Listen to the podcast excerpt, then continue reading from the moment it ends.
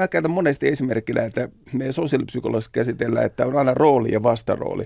Ja semmoinen niin kuin tietynlainen mies, joka ajaa autoa, hän tienaa, hän elättää perheen, hän on sellainen perinteinen mies, niin hän vaatii vastarooliksi semmoisen avuttoman cheerleaderin.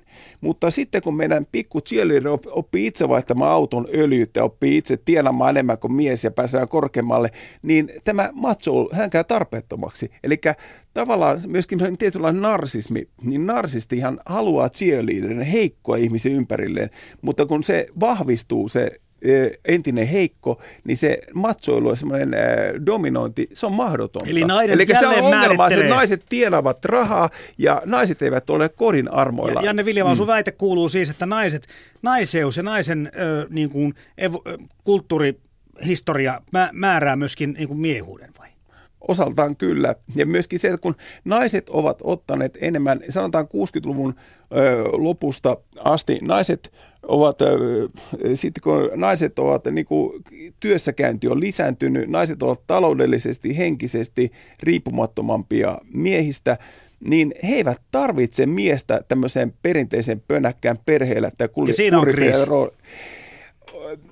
en, en käytä sana postmoderni, mutta siis pointti on se, että ei semmoista selkeää kuvaa ole enää, vaan mies joutuu itse luomaan sen kuvan. Ja niin kuin Anders sanoi, että hyvä mies voi olla hyvin monella tavalla, ei ole yhtä tapaa. Hän on myöskin Anders miestutkimuksen mm. saralla toiminut ihminen tuota Kyllä. tuota. Mitäs tämmöiseen nainen feminismi määrittää maskuliinisuutta väitteeseen otat kantaa?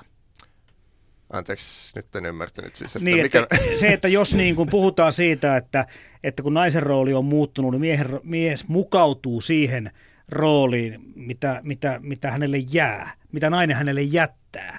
Tätä, tätä mies, miestutkimuksessa on kritisoitu sitä, että feminismi nimenomaan on liikaa niin kuin määrittänyt näitä käsitteitä ja lähtökohtia.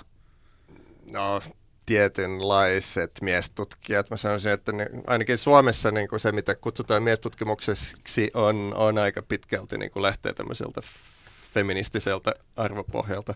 Ja mitä, mutta mitä tulee tuohon varsinaiseen kysymykseen, niin, niin eihän se, jos nainen muuttuu, niin toki ikään kuin miehen on jotenkin suhtauduttava siihen, mutta eihän se, ei se nainen voi ikään kuin määrätä, miten – mm-hmm. sen miehen on käyttäydyttävä. Ja tässähän me taas nähdään esimerkiksi Suomessa tänä päivänä, niin nähdään, että että miehet suhtautuvat tähän hyvin monella eri tavoin. No ne, jotka ikään kuin melkein nauttivat siitä, että hei, että nyt naisella on Ai, korkea palkka, me voi jäädä kotiin, me voi jäädä kotiiseksi, ihanaa. Sitten on ne, joilla on valtavat ongelmat, että se menee niin itsetunnolle, että voi perkele, kun naisella on nyt korkeampi palkka kuin minä, niin no meillä on mä, mä en ole enää niin kuin mikään mies eikä mikään, ja sitten niin kuin siltä väliltä kaikenlaista, että et, et näitähän niin kuin, näitä suhtautumistapoja on hirveän monenlaisia ja, ja se on aika, aika yksilöllistä, mutta se mikä toki on tehnyt äärimmäisen ison, ison tota, muutoksena on just tämä, mitä Janne mainitsi, siis että naiset ovat saaneet uudenlaisen riippuma, talou, varsinkin taloudellisen riippumattomuuden. Ja sehän on, muuttunut, sehän on niinku